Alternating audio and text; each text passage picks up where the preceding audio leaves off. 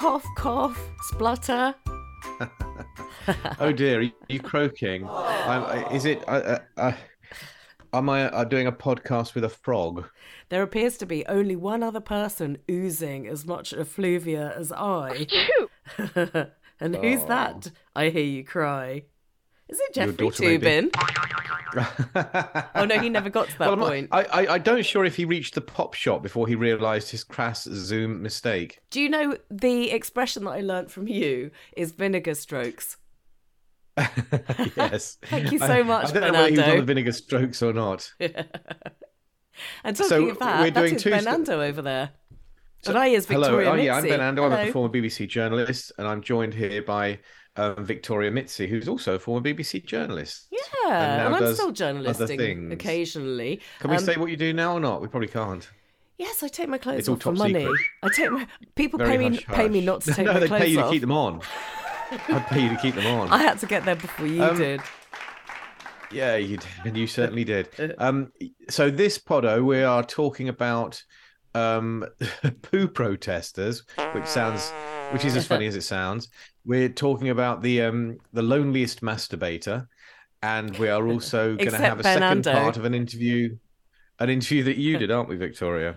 Yes, of Louise Charland, crime writer extraordinaire. We had a lot of positive feedback about Louise's part one, and in part deux, she goes on to explore slightly different topics and, and murder in Plymouth. Which is where I'm, oh, I reside, Plymouth, well, near Plymouth anyway, which is in Devon. For those of our worldwide, welcome our worldwide international friends.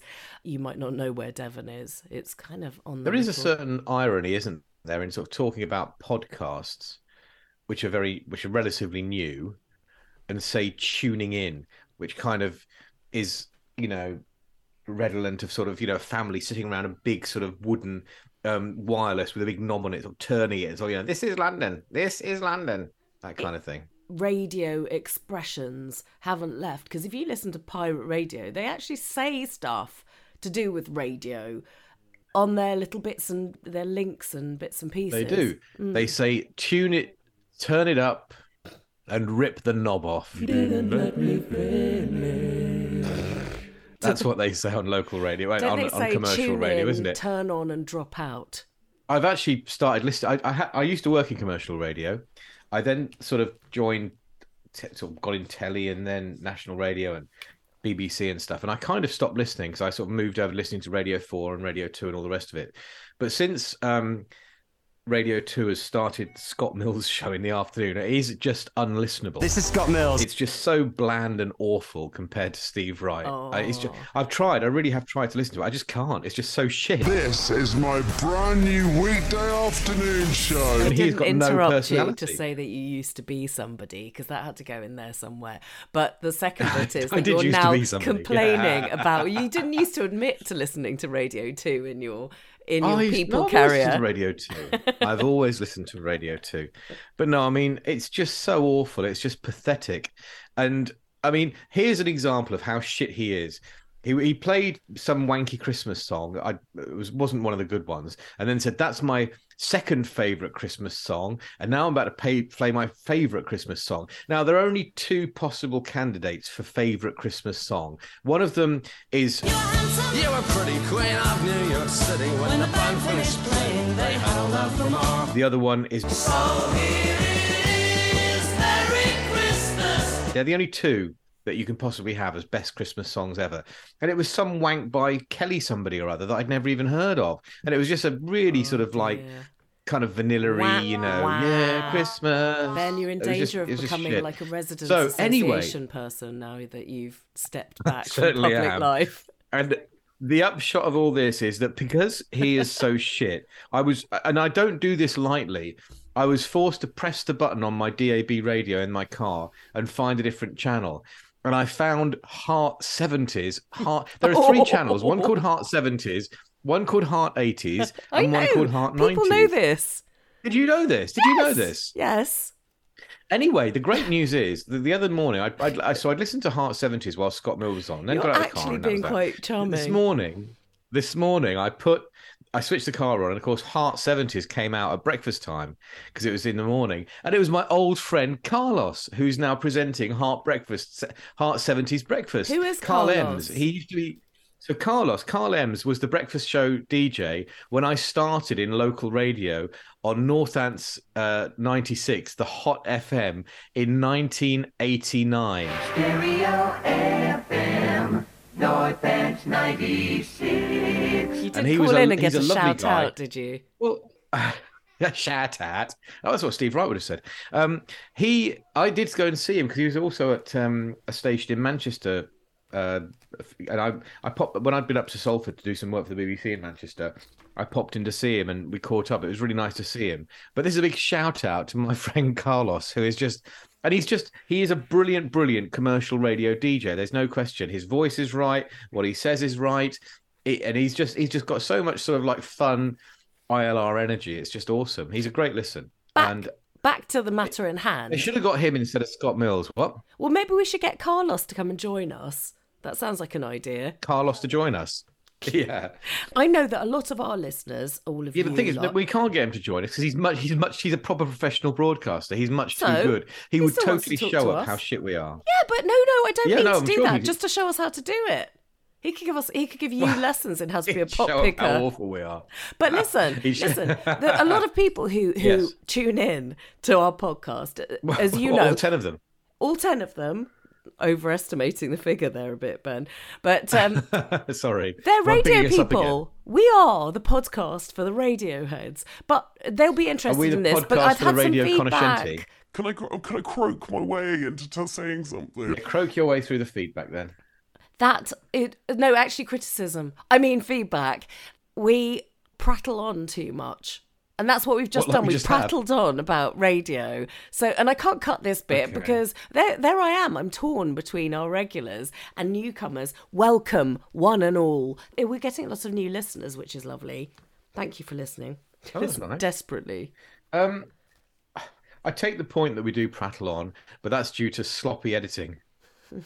I just spat out my lemsip and sneezed my glasses off. Who who does our editing again? Remind me. Um, I can't remember who it was that, last time. Which is that huge team of editors that we've got. Hey, what? Can we talk wanking? Oh, again, Ben. So the first story we're doing this week involves a man called Jeffrey Toobin, who is a an American uh, broadcaster who was on C N N as the network's chief legal analyst. Uh, no, analyst. Now, you might th- think that's a pretty high-powered job. And as somebody who's a chief legal analyst, you might think he'd be pretty switched on when it comes to all things sort of Zoomy. But anyway, he was on a Zoom call, and he rather foolishly decided to have two Zoom calls up simultaneously. One of the Zoom calls was presumably with his colleagues in the office. It was definitely with Zoom his colleagues, yes. Clearly with somebody else, because... listening to that Zoom call, he suddenly took out his cock and started masturbating openly. Calm down. I mean, I imagine some of the sort of C N N colleagues who were sort of sitting on this Zoom, watching him suddenly looking at the other screen and wanking, must have thought maybe they just turned up at sort of like New York Zoo or something and looking at the chimpanzee enclosure. Disgusting. With a group of school children around them. A group? Uh, he did, at least he, at least he didn't start throwing his own shit at the screen. No, that's the next story. That's, but, but he started masturbating with his colleagues at the New apparently Yorker. Apparently, he did not intend his colleagues to witness it. And when, yeah, that's what they all when say. He heard about it, when he when when it was reported on, Toobin said he had made an embarrassingly stupid mistake, believing I was off camera, an embarrassingly stupid masturbate. Believing I was off camera. I mean, and in, and then he was, and the New Yorker, who he also wrote for, sacked him uh, after a month. Uh, but now he's back on C N N. And he's, he is, he's, he acknowledged on Thursday when he returned to the air that not everyone would welcome seeing him back. I live in the world, he said. I know social media, what the reactions are likely to be. I hope they will at least be mixed. But I don't know. I mean, the funny thing is, though, I mean, OK, so nobody wants to see sort of a middle-aged man get his cock out and start masturbating. But... I mean, we all do it, don't we? It's just, it wasn't do that he was we? masturbating. It was just he picked the wrong moment, I suppose. It's all about timing, isn't it, these things? That's right. Yeah, that could lead to a conviction or not. Yes, you're quite right. Yeah, absolutely. I like the fact that timing. He, I like the fact that he's only like groveling and saying that he's trying to be a better person in order to kind of claw back his his old trying to job. Be a better wanker. He's trying yeah. to he's trying to I'm polish. Try, I'm trying it. to be a better masturbator. A flawed human being. Who's and he yeah. he said his conduct when he was talking to Jay Leno, his conduct was deeply moronic. I like that. Deeply moronic. You can imagine a judge saying that. But hang on, let me just go to the I mean, nitty-gritty of this, which you say everybody does it. It'll make you go blind, you know. They should have got him a big pair of boxing gloves as a sort of welcome back present. uh, you have to put them on for every Zoom meeting. You think of, press the buttons on your computer with your boxing gloves on. He obviously thought his other Zoom call had ended, and I wonder how. I mean, I've heard a few of these where people have sort of been caught out, not realizing that they're still live on a different Zoom call, thinking that one's ended, and they're on a much more intimate, shall we say, Zoom call, and suddenly, you know, cocks are out, tits are out, people stand up just wearing their pants or something. It's just, I don't know, the dangers of Zoom. Is that what happens to you? Yeah, all the time, obviously. I know this is the only Zoom call. Okay, no, I sometimes do Zoom calls with my um, my other colleagues in, in my sort of little train business. But broadly speaking, this is the only Zoom call I ever do, and I with I've your cock tried in your trousers. Really hard not to masturbate. What? With your cock in your trousers? Yeah, I kept it in. Absolutely. Well, I've all, got no all pants on. In. All is about to go on my other in. Zoom. And the winter storms begin.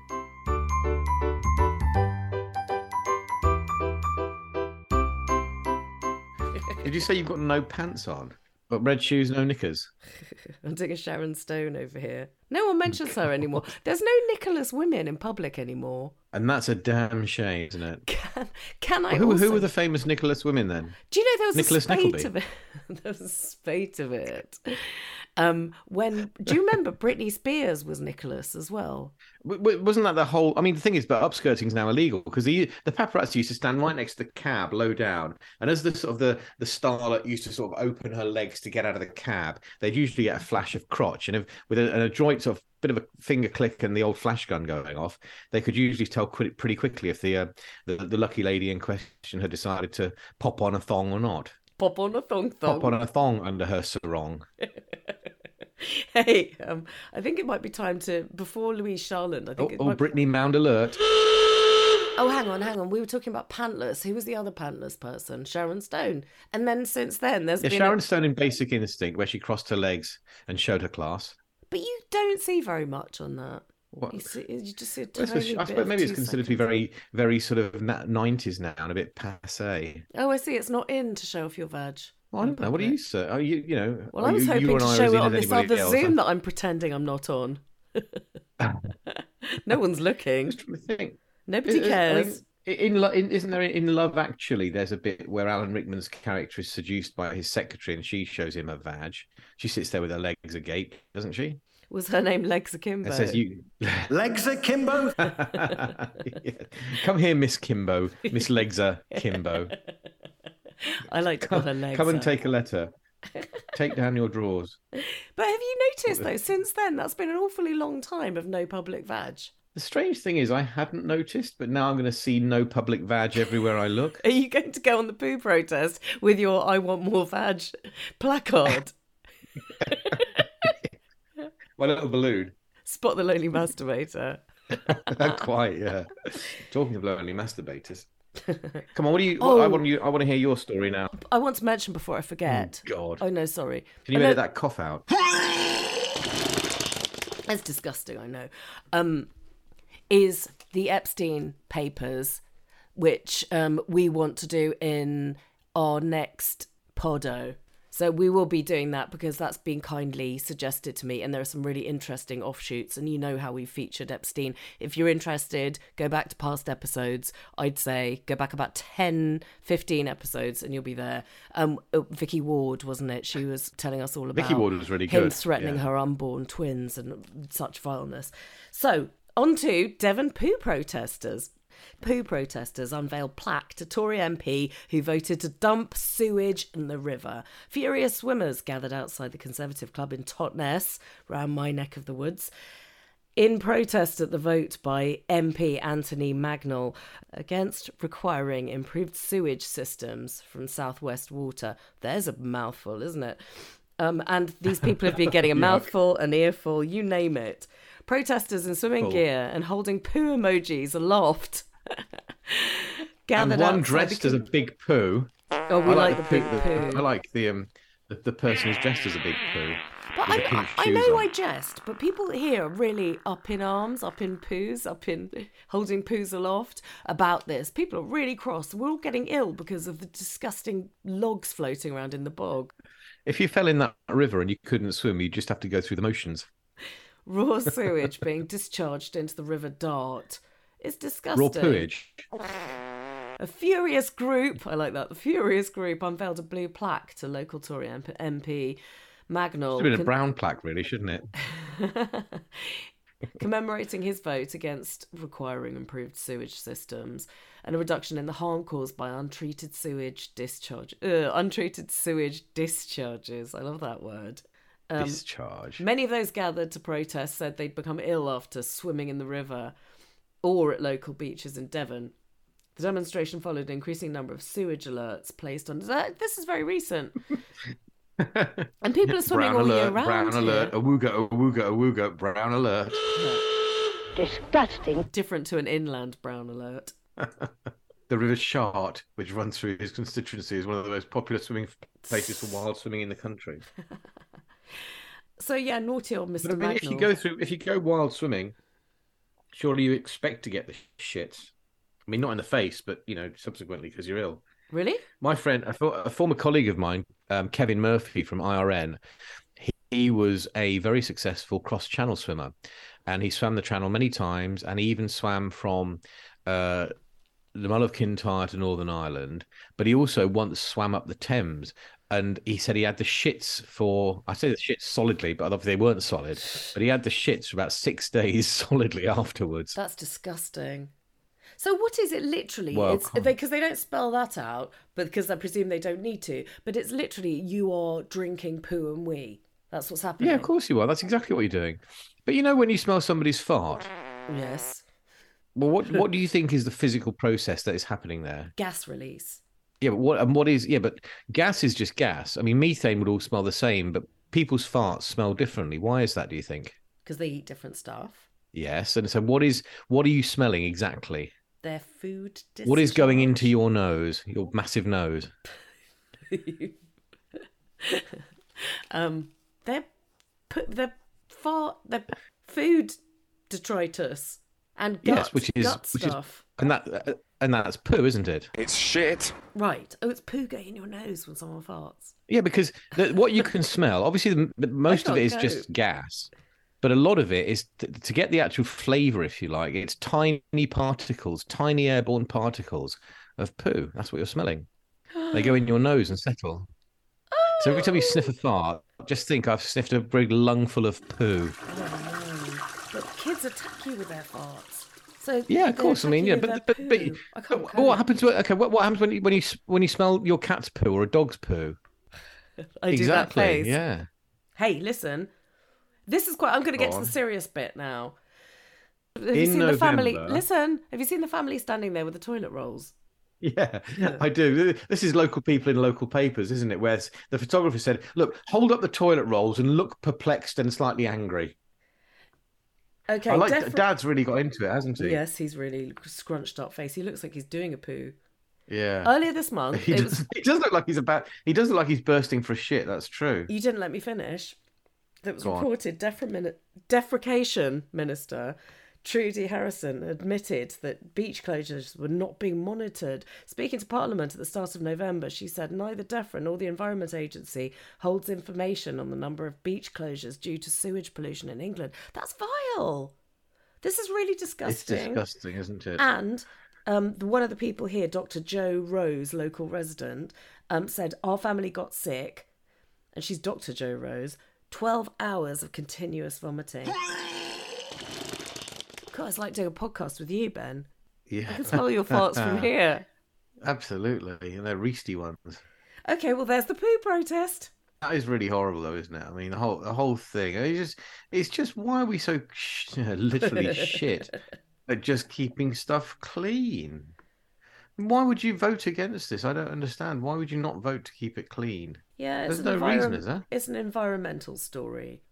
It's not rocket science, but a torpedo may be the result. I like the photo of Labour parliamentary candidate Louise Weberly holding up a cardboard cutout of a poo with little eyes and a mouth open and a tongue sticking out.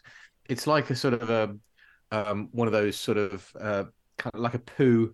The, the eyes are slightly crossed as well. What what is that thing that that's that meme that?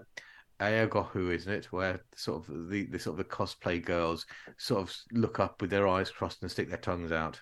I don't know. You hang out with too many young people these days, Ben. Clearly. Apparently, I do. In playgrounds, you know, he'll be punished at the ballot box. This article on Devon Live finishes. M P Anthony Mangnall didn't respond to their request for contact. Well, no, there there there's a surprise. Mm.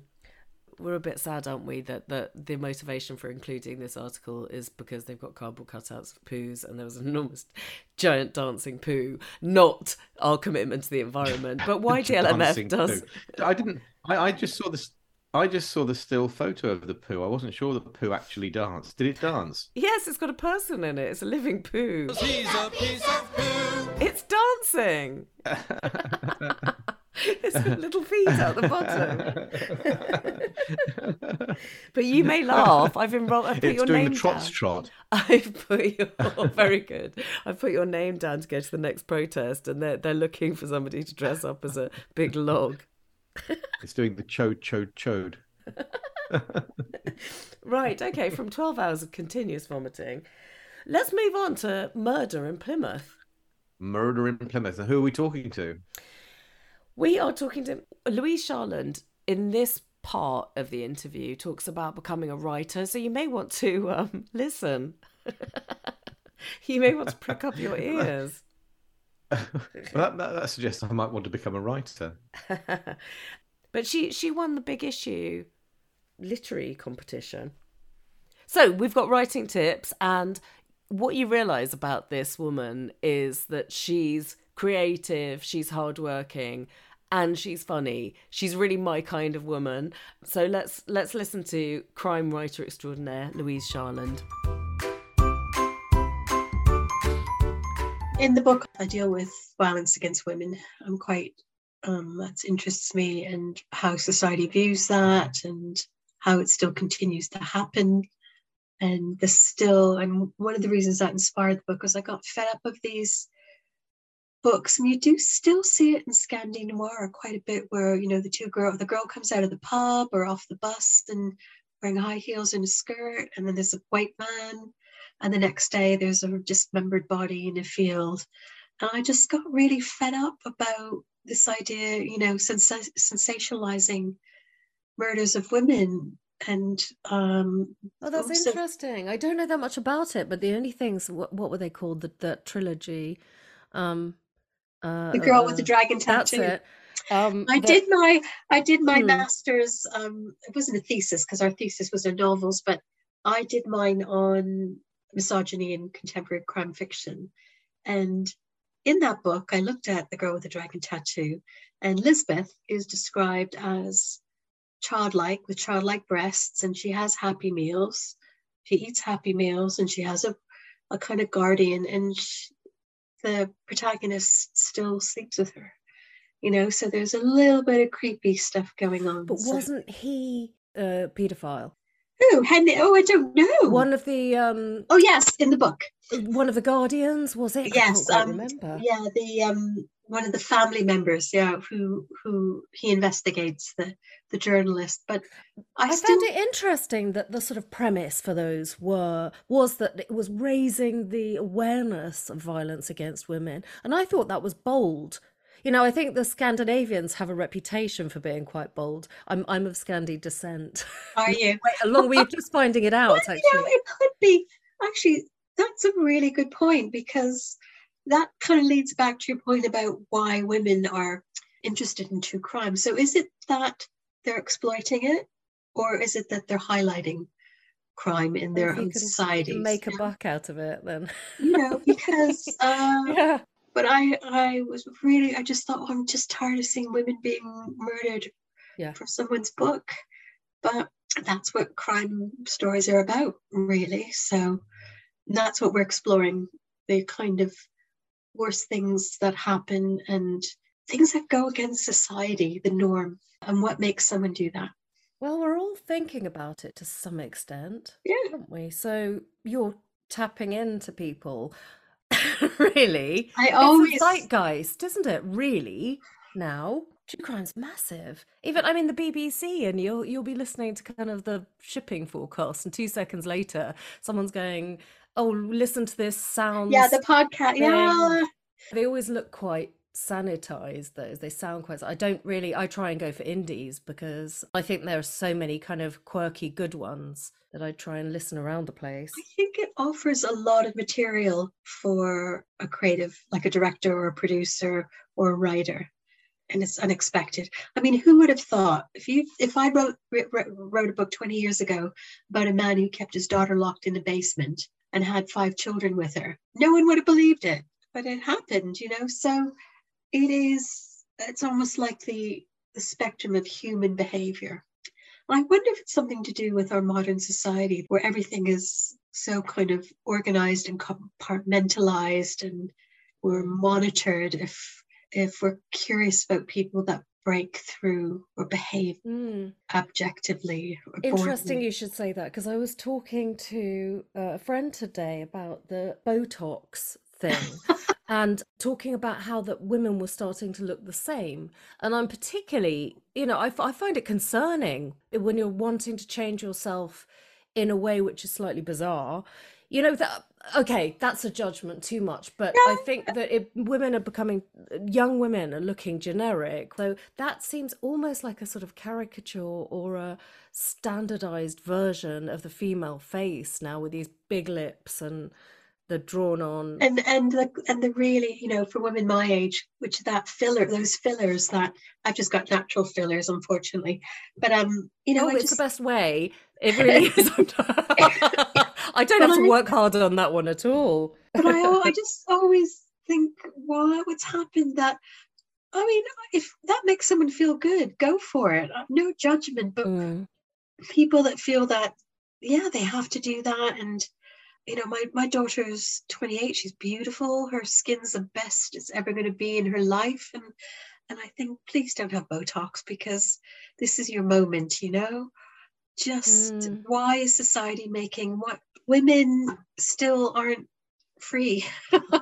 You know, we're still no, kind of but trapped. I wonder if it's literally a, a standardized, a united front of of female, really, that that and through these kind of cracks in this homogeneity, or whatever the yeah. word would, the correct word would be, comes these horrors and these things that we're trying to shake ourselves up and feel things.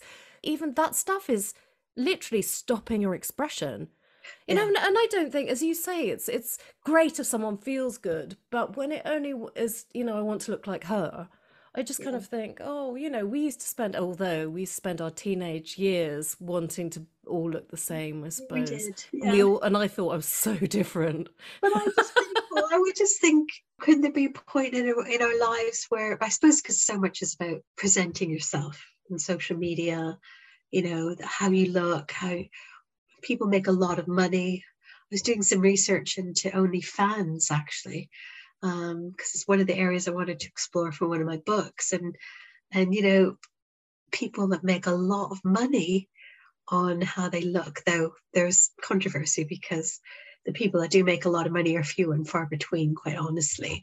But okay. we, I guess we're visual, we're a visual species, maybe. I know a girl who, I wonder if she's going to listen to this, um, but she doesn't, this is the first time I sort of, I said, what's that thing called, OnlyFans? And then she said, yeah, I, I used to, she's quite straight laced. Yeah. She used to sell pictures and fantasies of her feet. Yes. On it. Well, she said she, she used to. No, people make thousands. Um, but I'm quite interested in Is it empowerment? Because, yeah, you're making a lot of money, but or do you still, yeah. or objectification, do you still yeah. become a commodity still once again? Mm. Um, well, someone's got to be able to afford to buy a house these well, days. That's why I don't, I mean, when I, all these things I'm saying, I hope I don't come across as judgmental. They're questions for me rather than a judgment, because I suppose if I could make two thousand pounds a month selling my toenail clippings, I'm not sure I wouldn't do it. Who wouldn't? I'm not sure she was selling her toenail clippings, Louise. Although maybe you've hit on something else. Let me have a look at my list of questions. We've gone okay. so far. I don't know if I've actually asked you any of them. It doesn't matter. Ah, Plymouth. We're having fun. Plymouth. Yes. I wanted to ask you about being here. I think what interests me Plymouth, about Plymouth is the diversity. It is a city that's built around the Navy. Yes. So it has a migrant community. Uh, yes, I would say, I would say it's generally a working class environment. Uh, there's a lot of poverty. When I was doing, I remember doing when a, a presentation for my M A, and I was doing unsetting, and I had a, a, a slide. We did like a PowerPoint, and I had a, a slide of Pirate Day, Pirate Weekend in Plymouth, you know, and come down. It was all great and fun. And then I found something from Public Health England, which said that Plymouth has some of the highest teenage pregnancy, highest oh. admissions for drug and alcohol to hospital, highest literacy rates. So I was showing like the tourist image aside from the public health. But that's what I love about Plymouth. Plymouth yeah. is really interesting, diverse. It is the friendliest place I've been in this country. People... Well, you can talk to anyone in the street, in a queue at Tesco's. I'm pretentious, but there's a lot of poverty and there's a lot of deprivation, and there is violence um, in the Barbican area. There's lots of spiking going on. There have been rapes, so it is like any large city. There, you know, there's an undercurrent bubbling of violence, I think. Mm. And um, Facebook's a, a, an interesting one for that. You find, you know, along with can anybody recommend a dog sitter on this, the Gossip Girls site yeah. is quite, I'm sure you, there's a lot of stuff that uh, piques your interest. I there. did. I did try to um, see if I could find someone on OnlyFans that I could talk to and interview. Yeah. On um, there? That, they, that, yeah. they wouldn't post it. Yeah. Um, and it wasn't judgmental. I, I really wanted, I want the viewpoint of women that think it is empowerment versus objectification. When I start selling my toenails, let me know. I shall speak to you. But and, um, um, just for anyone who doesn't know, actually, the Gossip Girls site is something that when I started working at the B B C here, they were all getting stories of... this yeah. site, and you think we've got all the wires, access to this kind of huge there's global like, news system. There they there's like thirty-three thousand people on Plymouth Gossip. I quite like it for the bits where they say, oh, this really nice person I, I tripped over in Asda's and they helped me up, they got me to like, my yeah. car, and you know, or my, my nan fell over in town. So there's some really nice things. They must be monitoring a little bit more, but there are people that overshare, I think. Well, well, I need to ask you, thing. you know, I need to ask you about my boyfriend who was looking at porn on his phone, and I'm just like, why would you want to share that with thirty-three thousand people? But you know, people better get back on and have a look.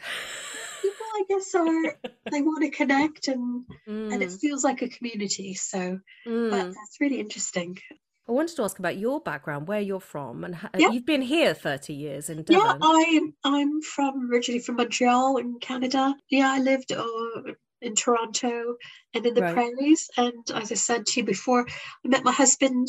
He's in the Royal Navy, and we. Where met did you Toronto. meet him? In Toronto. In Toronto, yeah, and so fell in love and for my sins and came to. What did you think when you came here? Uh, well, I went from Toronto to Hereford. So okay. I went from a city of like three million to one hundred thousand. So it was a bit of a shock. Yeah. Um, but I felt at home when I came to Plymouth, and I really liked really? the Southwest. Yeah. Yeah. I really, really love the people in Plymouth, and I love um, Cornwall. I think I just connect with the kind of unpretentiousness of yeah. the people, really. Yeah. Yeah.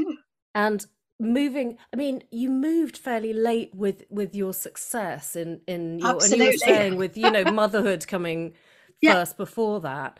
Um, is that something that's been possible because of weight? What's made that possible?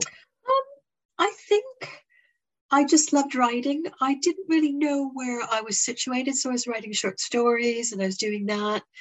And then, as I said to you, I run, I won a short story competition in a Women in Home magazine, which was pretty big, and the, um, my short stories published in a anthology with people like Lee Child, Jodi Picoult. And then I thought, oh, maybe I can do this for a living. Then I had to really learn how to write a novel, and writing a novel is complex. Writing crime is really complex because it's multi-layered.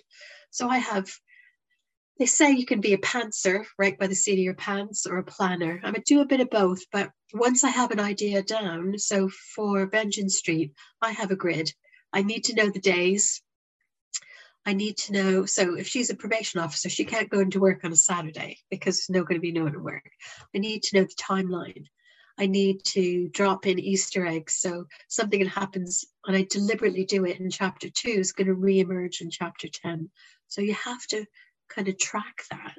And I like that. I find it fun. And I hope mm. readers find it fun, because I like doing stuff like that. But, you know, it's plot and character what make your story when you're writing crime, mm. and they kind of interact, uh kind of they support each other, so it takes a lot of work, mm. but it's enjoyable work. And you and you teach? Are you well, doing this at the moment? So I actually work in a university, and I do teach some short story writing and and kind of uh narrative fiction writing, and I do workshops for kind of local groups. I did one for the Plymouth um, Central Library. And um, yeah, so I enjoy doing that. Do you have a site, or do just people go to the regular um, well, regular sites to get your work? I do. I'm on Amazon, so they can find okay. my books on Amazon. I, at the moment, I haven't really engaged hugely with the website, but if they want to follow me on Twitter, I'm... I think I'm Louise P. Charland, and because of the Twitter fiasco, I'm also on Instagram under L P Charland Authentic Crime. I'm also have a handle on Instagram called Bad Tempered Buddhist, where I just post funny things about Buddhism.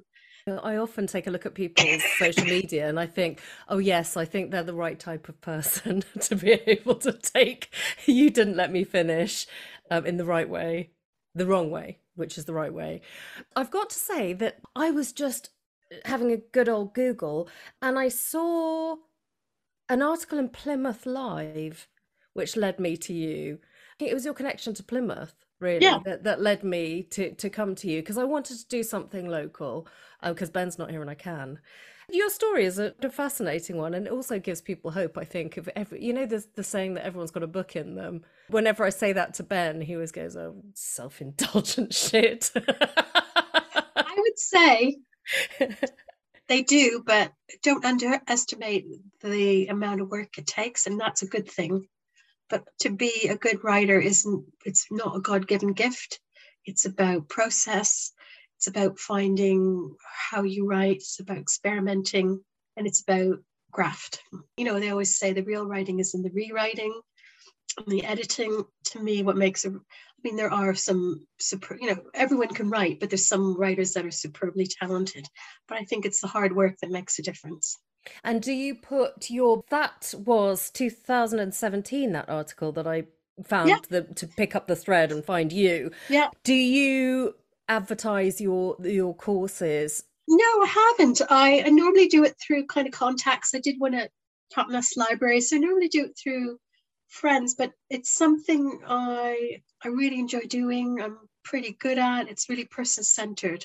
So a lot of my work, when I work as with students, when I work with other writers, uh, even when I worked, you know, with people uh, as a work and learning coach and people, ex-offenders, it was always about a compassionate approach. And I don't think positive change is possible without compassion, uh, and that you have to understand people and approach it from their perspective and be kind. I do that with writers as well, and just um I haven't really, maybe I'll, I'll I'm thinking about that, maybe people who do that can get in touch with me and tell me how they do it.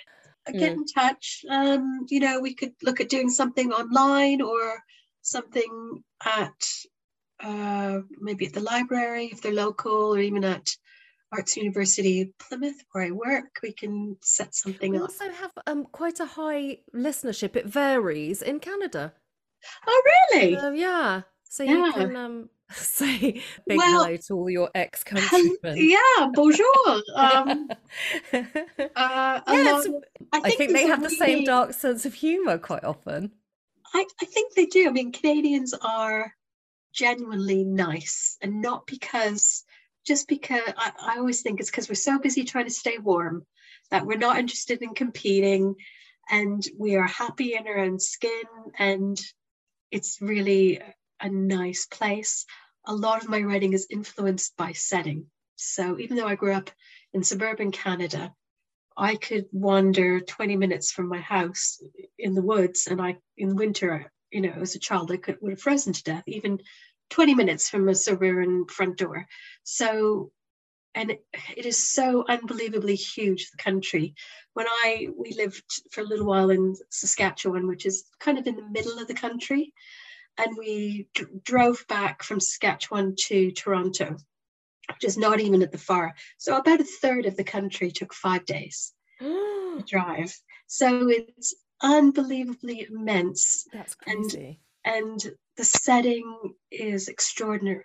I've stood in the mountains and seen where the the trees end and the Rockies start, and there's a sense of the, your powerlessness in, in in that environment. So one of the things I'm going to do in the new year is go to North Wales, because I want to set a murder story in North Wales, because setting will create the atmosphere and this sense of powerlessness. Not only are you powerless in the face of uh, crime and, you know, a force that is trying to do you in, but you've got nature around you that's also kind of like a character. You can feel so, like you're shouting into nothing. Yeah. Everything, um, the abyss. Sort of. And mm. and it is beautiful but frightening in a in a really cool way. And there's a really good story if anyone wants to read it. There's two really good stories, short stories that really influenced me. One is by Jack London, and it's called To Build a Fire, and it's about a trapper in the Yukon in the eighteenth, nineteenth century who gets wet, and if he doesn't build a fire, when within about ten minutes he'll freeze to death. And that just sums it up. And the other one is by Ray Ray Bradbury. Relaxing then. Yeah. The other one is by Ray Bradbury. It's called The Day It Rained Forever, set on Mars. And it's a story about um, a um, little girl that they say colonized Mars. And her, she's a new family there. And she's in kindergarten. And she's the newbie, so she's bullied. And in Mars, it there's, there's only sun for one hour every thousand years. And she's bullied, and they lock her in the cupboard, and she misses the one hour of sunshine. Um, it's beautiful short mm. stories, really. Um, you know, sci-fi. It's things like that that set me off. I know. It's you got to read it. You can find it online. But decapitation, no problem. I did become desensitized to that, uh, and again, I really don't. Think I don't have a problem with people that are interested in that. We're interested in exploring, you know, the full expanse of human behavior and experience in a way that's safe for us. And it's interesting to understand how people behave and why. That's why I write, as I, I'm interested in why people behave the way they do. So uh, I think true crime has a real place. In an uncertain world, it offers us not security, but there's usually a resolution, isn't there? But it offers us a bit of a fantasy escapism, slightly dark. But you know, if you look at some of the Disney films, you could. My kids always talk about um, uh, Pinocchio, when the boys turn into donkeys. My daughter's still traumatized by that one.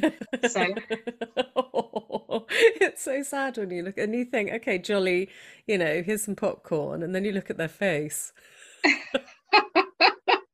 And you think, oh, I try and be a good mother. Louise, thank you. I know, we kind of went all over the house, didn't we, today? I know. I've really enjoyed it. Me too. It was really and actually, I didn't record the bit about your avocado plant. Oh.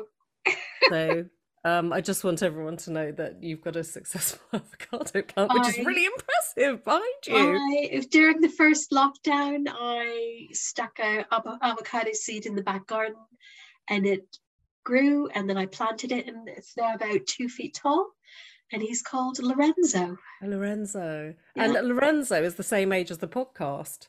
Oh, is he? Yes. Well, it kind of represents survival in difficult times, but um, congratulations on your podcast. There is an episode I saw that links to something I'm working on, which is really interesting, and I'm quite interested in, I'm kind of exploring Jungian archetypes at the moment as well for one of the books I'm doing, and synchronicity fits in there. So, you know, how things just happen to timing. I, I think I've been catching flies with my mouth quite a lot of this conversation. That that got one of my gawping faces, so that's pretty huge. So at the moment, I'm just, as I said, I'm just tweaking the final bits for my next book. Yes. And that goes to the agent, and then she'll probably come back with more suggestions, and they pitch it to publishers, and then hopefully a publisher will pick it up. So do you have a rough idea in your head of the publishing date from that? No, it's what's going to happen is it goes out, um, once the agent's happy with it, it goes out, and it might be picked up or it might not, though she's really confident about it. Yeah. Hopefully it'll be a series. I've got three books already planned in my head. Yeah. And then I'm writing a book with my mate Bob about... Um, oh, I can't tell you. And okay. then I'm looking at, I'm, you can tell us later. I can. Then I'm working on a screenplay with my friend Teresa, which is Dexter but with girls. And then, and then I will have a conversation with about, about you with that one, because that's pretty dark. Okay. And okay, that'll be. I might have to come and find you. Yeah. And then my North Wales one, which is gonna play on Jungian archetypes, King Lear, and a murderer of an English industrialist with the bull. I'm going to have a really strange dream now. Yeah. Louise, thank Bingo. you so much. You know, really, I've had such a nice time talking to you. I know that, that to say that to an author is a really like a thumbs down, isn't it? Just to say something so naff. One of the things too, when you're little, when you, one of the benefits, I suppose, one of the few benefits of, about getting older, when you kind of get some success when you're older, is you you're not so panicked about having to be perfect and get it right. You're just enjoying the ride. So that's what I'm doing. Good. I like to hear that. Thank you for everything. You've been just really great. So and thank, thank you. you for inviting me. I've had a great time, and uh, you know, hopefully we can do this again.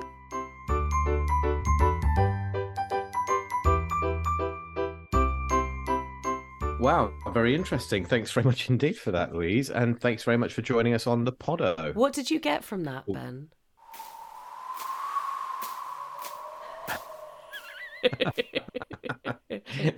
I, I, what I got from it was that I think that you were uh, massively undersold her with your intro. Well, at least I managed not to masturbate. I think you could have said a lot interview. more to introduce her. And give and give listeners who hadn't heard anything a big heads up on what it was all about. No, she was inspirational, and she wants to do the the workshops she mentioned about coming back and doing some workshops on how to write crime in the local area. I'm going to keep you updated with that, and her links are in. Keep us posted. Uh, con- to find to get in contact with her, I've put some stuff on. Put some stuff on our if, website. If, hang on, if I was a writer, I'd probably say the last thing I'm going to do is to do a, a sort of like a workshop to let other people be good writers, because I'd want to keep it to myself. So I'm the only well, writer. She works at Plymouth Uni. So, and part ah, of her role is, or maybe that's one of her specific roles, is is being advising people on careers. So I think it kind of goes hand in hand with that. But that's why she's just, things down here are different down in the Southwest. Uh-huh. How can people reach us, Ben? a variety of ways, which I'm hoping you will now list. One of them is by email, and that's you didn't let me finish podcast at gmail dot com. And another is via our Twitter account, Y D L M F Podcast. Is everybody still doing Twitter because Elon Musk's ruining it, or is that just a different thing? At Y D L M F Podcast. Is he ruining it? Yes, um, everyone's going to Wankathon, or whatever it's called, Masturbator. Mastodon. Masturbate on. Well, that's where Toobin could be. Yes, he'd love it there. You'd love it there too, I think. He'd love it there. You he could spend would. your Christmas there. He could get his cock out and masturbate as much as he wants, and no one would bat an eye. You'd love to be frantically whacking away, wouldn't you? Like a little monkey. Hitting the vinegar strokes. On that note... Fap, fap, fap, fap, bam. What? Not my his his he should have a t-shirt with uh, saying being on Zoom was not my proudest fap. What's a fap? Masturbate. Have you not have you not seen the not my proudest fap meme? Honestly, you have my the God, most I'm amount much more of down with the kids with No, you. you are. Well, I don't sleep with them. I am much more down with the kids than you are. It's pitiful. I sleep with so, people in my own age bracket. Is like masturbating. So fapping is like masturbating. And if you ever used to go on those sort of like um, kind of gore sites like ogreish dot com or Best Gore, and you'd see somebody sort of, I don't know, being beheaded or having their limbs cut off by a drugs cartel in the Venezuelan jungle or something, somebody underneath would always write, not my proudest fap. Really? So that's what everyone was doing on. there. That's what everyone was doing in the noughties. They were fapping over Best Gore. So should we do a, a Christmas episode? A Christmas pod? And I think our that. gift to all our Y D L M F chums should be Epstein yeah.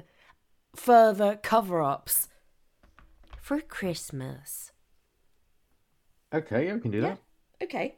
All right, lovely. On the first day of Christmas, the podcast gave to me an Epstein hanging from a tree. No. And a poo emoji. Very good. And that was oh, that with was a broken good. voice that's just about had it. So I'm going to go yeah. and re-pooperate. You used to sing. Weren't you in a band? Weren't you in a pop group once as a singer? Almost, yeah. Few, yeah, I used to do a few things like that. was it, what was it? Victoria Mitts and the Tone Deafs or something? You'd be all right, Mister Defo.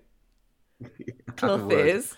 Definitely me. You could have been I, a roadie. I identified very much with the guy in the poo article who was angrily holding up his, his earbuds or his his, his um, hearing aids and saying that he'd swimming in the Pooey River had given him an ear infection, and now he couldn't hear anything. And they're all his what? friends going, ear, ear. yeah, yeah, shut up, they're saying. Uh, it's been lovely to see Poo. And to see Poo too.